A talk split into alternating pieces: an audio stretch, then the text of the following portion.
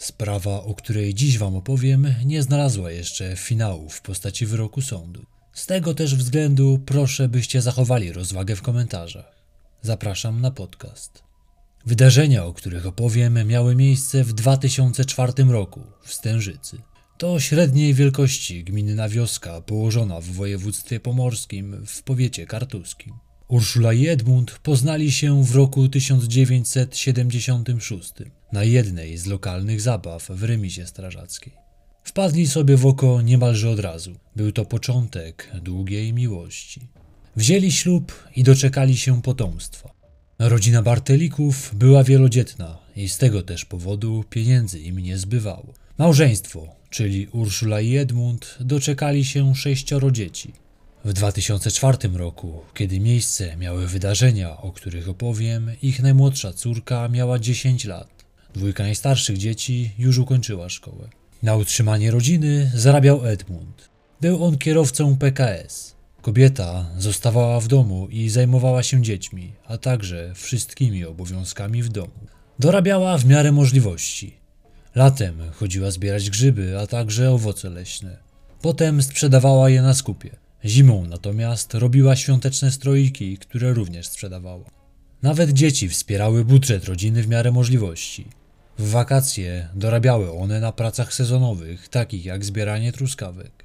Rodzina Bartelików w okolicy miała nieposzlakowaną opinię. Urszula i Edmund byli zgodnym małżeństwem i wzajemnie się wspierali. 10 lipca 2004 roku Urszula wybrała się na grzyby. Gdy przychodził sezon na ich zbieranie, kobieta spędzała w lesie długie godziny. Później zbierane przez siebie grzyby sprzedawała.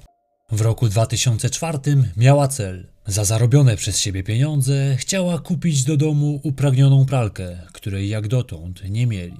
Wyruszyła wcześnie rano. Wyjechała z domu rowerem jeszcze przed godziną siódmą rano. Kobieta miała tego dnia udać się do lasu razem ze swoją siostrzenicą. Jednak ostatecznie ta nie mogła się pojawić, zatem Urszula wybrała się w pojedynkę. Niestety, z tej wyprawy kobieta nie wróciła. O godzinie 8.15 mężczyzna jadący samochodem ciężarowym na trasie Stężyca-Gołubie stanął na poboczu, by udać się za potrzebą. Gdy wyszedł z auta, zauważył coś niepokojącego. W lesie, 20 metrów od drogi, leżało obnażone ciało kobiety. Podszedł bliżej. Okazało się, że kobieta nie żyje. Zawiadomiona została policja. Szybko udało się ustalić, że tą kobietą była Urszula Bartelik, która zbierała grzyby. Nie ulegało wątpliwości, że została ona zamordowana. Rodzina kobiety, gdy otrzymała informację o jej śmierci, przybiegła do lasu. Nie zostali oni jednak dopuszczeni przez śledczych bezpośrednio na miejsce zbrodni.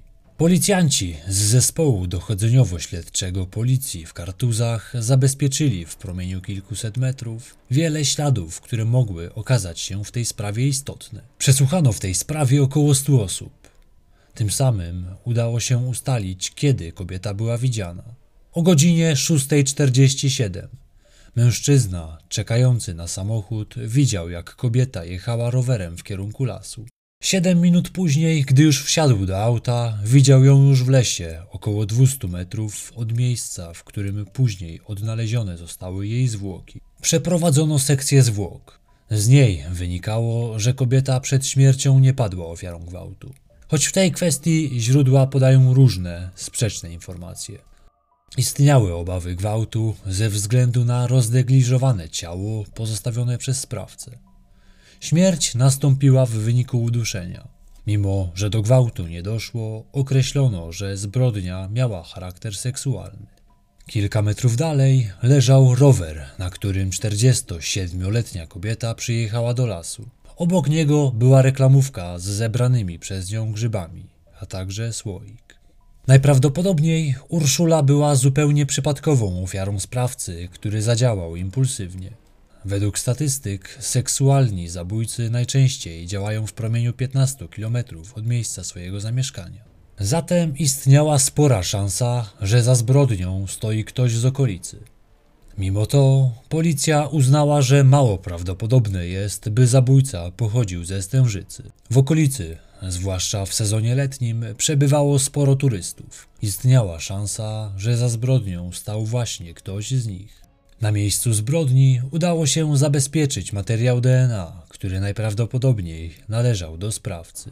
Znajdował się on m.in. na uchwycie torebki należącej do ofiary.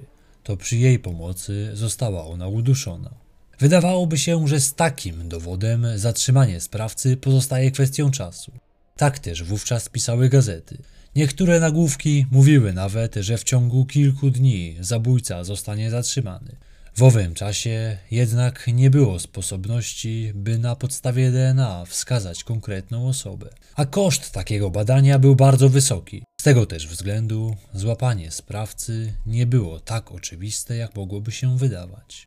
Na podstawie zeznań świadków sporządzono dwa portrety pamięciowe mężczyzn. Świadkowie wskazywali na dwie różne osoby, ponieważ ich wizerunki znacznie różniły się od siebie. Jeden z mężczyzn miał około 50 lat. Jego wzrost to około 170 cm. Był schludnie ubrany w sweter z włóczki w jasnych kolorach. Drugi opis osoby widzianej na miejscu zbrodni mówił o kimś znacznie młodszym. Miał być to około 30-letni mężczyzna o wzroście ponad 180 cm. Jedno, co ich łączyło, to że poruszali się na rowerach. Niestety, portrety te nie przybliżyły śledczych do schwytania sprawcy zabójstwa. Żaden z tych mężczyzn nigdy nie został odnaleziony. Zatrzymany w sprawie został starszy mężczyzna, narkoman, który miał uprawiać seks ze swoimi zwierzętami. Jednak okazało się, że był to zły trop. Mężczyzna ten miał żelazne alibi na czas, w którym popełniona została zbrodnia. W tej sprawie nie postawiono mu zarzutów. Mam nadzieję, że usłyszał takie odnośnie znęcania się nad zwierzętami. Sprawy nie udało się rozwiązać. Zebrany przez śledczych materiał dowodowy nie pozwolił na odkrycie, kto był sprawcą zabójstwa Urszuli. W okolicy krążyły plotki o grasującym seryjnym zabójcy, ale nie miały one pokrycia w rzeczywistości. Policja szybko dementowała pogłoski o kolejnych zabójstwach, do których miało rzekomo dochodzić. Mimo zapewnień, że zbrodnia ta miała charakter jednorazowy i nie ma zagrożenia kolejnym atakiem, w okolicy panowała atmosfera strachu. Kobiety bały się w pojedynkę wychodzić do lasu. Nawet listonoszka przez pewien czas roznosiła pocztę w towarzystwie, bojąc się ataku. Ciężar tragicznej śmierci Uli był zbyt wysoki do udźwignięcia dla jej ojca. Po jej pogrzebie zamknął się w pokoju. Tam zasłabł. Został zabrany do szpitala. Okazało się, że mężczyzna nie wrócił już do domu. Zaledwie dwa tygodnie po śmierci swojej córki on również odszedł z tego świata. Sprawa została umorzona ze względu na niemożliwość wykrycia sprawcy. Przez długie lata ten pozostawał bezkarny. Matka kobiety niedługo po jej śmierci dostała wylewu, doznała paraliżu. Przeżyła tak jeszcze 7 lat. Nie doczekała się odnalezienia sprawcy zabójstwa jej córki. W roku 2019 do sprawy powrócili policjanci z Wydziału Kryminalnego Komendy Wojewódzkiej w Gdańsku, a także funkcjonariusze Gdańskiego Archiwum Mix. W tym właśnie roku policjanci zapukali do drzwi Edmunda, męża Urszuli. Funkcjonariusze w rozmowie z mężczyzną zapewniali go, że sprawa śmierci jego żony nie została zapomniana. Co więcej, obiecali, że sprawca zostanie schwytany już wkrótce. To oznaczało, że śledczy muszą mieć jakiś trop. Nikt w takim przypadku nie rzucałby słów na wiatr. Postanowiono po kilkunastu latach ponownie przesłuchać mieszkańców Stężycy. Z ich zeznań udało się dowiedzieć, że w tamtych latach był pewien nastolatek, który zaczepiał kobiety, które chodziły na grzyby. Był nim zaledwie piętnastoletni Dariusz P. W 2004 roku był on przesłuchiwany w charakterze świadka. Wówczas nie udało się go powiązać z tą zbrodnią. Nastolatek znał rodzinę Bartelików. Jego brat chodził do klasy z córkami Urszuli i Edmunda. Ich syn rozmawiał nawet z Dariuszem niedługo po dokonanej zbrodni. Zapamiętał, że chłopak zachowywał się dziwnie podczas tej rozmowy. Był zmieszany i unikał tematu. Powiedział, że się spieszy i musi już iść. Wówczas nikt pewnie nie podejrzewał, co mógł ukrywać ten piętnastoletni chłopak. Ten trop wydał się śledczym ciekawym punktem zaczepienia. Z tego też względu postanowiono zaprosić na rozmowę 30 już letniego Dariusza. Nietypowe jednak były okoliczności, w jakich doszło do spotkania. Nie odbyło się ono, jak to zazwyczaj bywa, na komendzie. Policjanci zaprosili mężczyznę na piwo do jednej z miejscowych restauracji. Rozmowa z nim nie była przełomowa, ale nie taki był cel śledczych. Celowo zaaranżowali spotkanie w restauracji, by móc zabezpieczyć po nim ślady DNA pozostawione przez Dariusza. Porównano zebrany na miejscu zbrodni w 2004 roku materiał DNA z tym należącym do Dariusza. Okazało się, że obie próbki pasowały do siebie. Prawdopodobnie śledczym po latach udało się rozwikłać zagadkę śmierci Urszuli. Udało się to dzięki czujności policjantów w roku 2004, którzy należycie zabezpieczyli ślady DNA.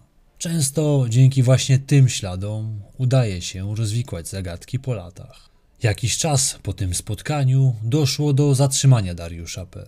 16 marca 2021 roku mężczyzna został zatrzymany przez policję na gdańskim lotnisku. Dokładniej w momencie, gdy wysiadał z samolotu, którym przyleciał z Norwegii. W momencie zatrzymania mężczyzna miał 32 lata. Dariusz przebywał od pół roku właśnie w Norwegii. Gdy zdał sobie sprawę, że policja jest na jego tropie, zdecydował się opuścić Polskę, by w ten sposób uniknąć odpowiedzialności. Gdy śledczym udało się już zebrać odpowiedni materiał dowodowy na to, że to on może stać za śmiercią Urszuli, zdecydowali się zwabić podejrzanego do kraju. Wówczas zastosowali oni nietypowy blef. Wiedzieli, że dobrowolnie nie wróci on do Polski, gdzie istnieje duże ryzyko, że zostanie schwytany.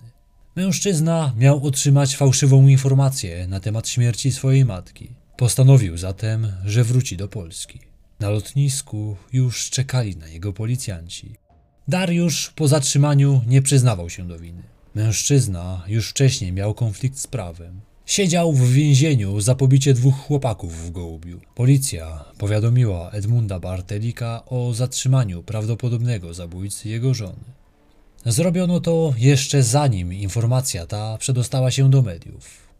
Mężczyzna był wówczas w kiepskim stanie, ponieważ ciężko przechodził COVID-19. Napisał nawet testament i obawiał się, że nie dożyje rozwiązania tej zagadki. Zatrzymany mężczyzna w roku 2004 miał 15 lat, choć swoimi warunkami fizycznymi wyglądał na znacznie młodszego. Był niski, mierzył zaledwie około 1,50 m. Był bardzo szczupły, zupełnie niepozorny. W momencie zatrzymania jego sylwetka niespecjalnie się zmieniła. Dariusz to niewysoki, szczupły mężczyzna o włosach koloru rudego. Mężczyzna był rozwodnikiem. Z racji wieku, w jakim był w momencie popełnienia zbrodni, groziła mu kara maksymalnie 25 lat pozbawienia wolności. Edmund, mąż zamordowanej Urszuli, po zamknięciu Dariusza powiedział, że odczuł wielką ulgę. Cieszy się, że ten mężczyzna już nigdy nikogo nie skrzywdzi. Niestety, to nie wróci życia jego żonie, a oddałby wszystko, by ona do niego wróciła. Samemu sprawcy przebaczył zbrodnię, która zrujnowała życie jego, a także całej rodziny. Gdy Dariusz został zatrzymany, opinie osób, które go znały, były bardzo podzielone. Jego najbliżsi znajomi twierdzili, że mężczyzna jest wrabiany przez policję z zemsty. Uważają oni, że nie byłby w stanie dopuścić się czynu, o który jest oskarżany. Z nieco dalszego otoczenia pojawiały się głosy o niespecjalnie pochlebnej opinii na jego temat. Zawsze w takich historiach zastanawia mnie, jak wyglądało życie zabójcy przez te wszystkie lata. Jaki był motyw jego działania i czy w przyszłości nie dopuścił się podobnej zbrodni. Jak dotąd nie poznaliśmy jeszcze wyroku w tej sprawie. Czy waszym zdaniem wszystko jest tu jasne i przejrzyste? Chętnie poznam wasze zdanie na ten temat. Dzisiaj już dziękuję wam za uwagę i zapraszam na kolejne odcinki, które już wkrótce. Do usłyszenia.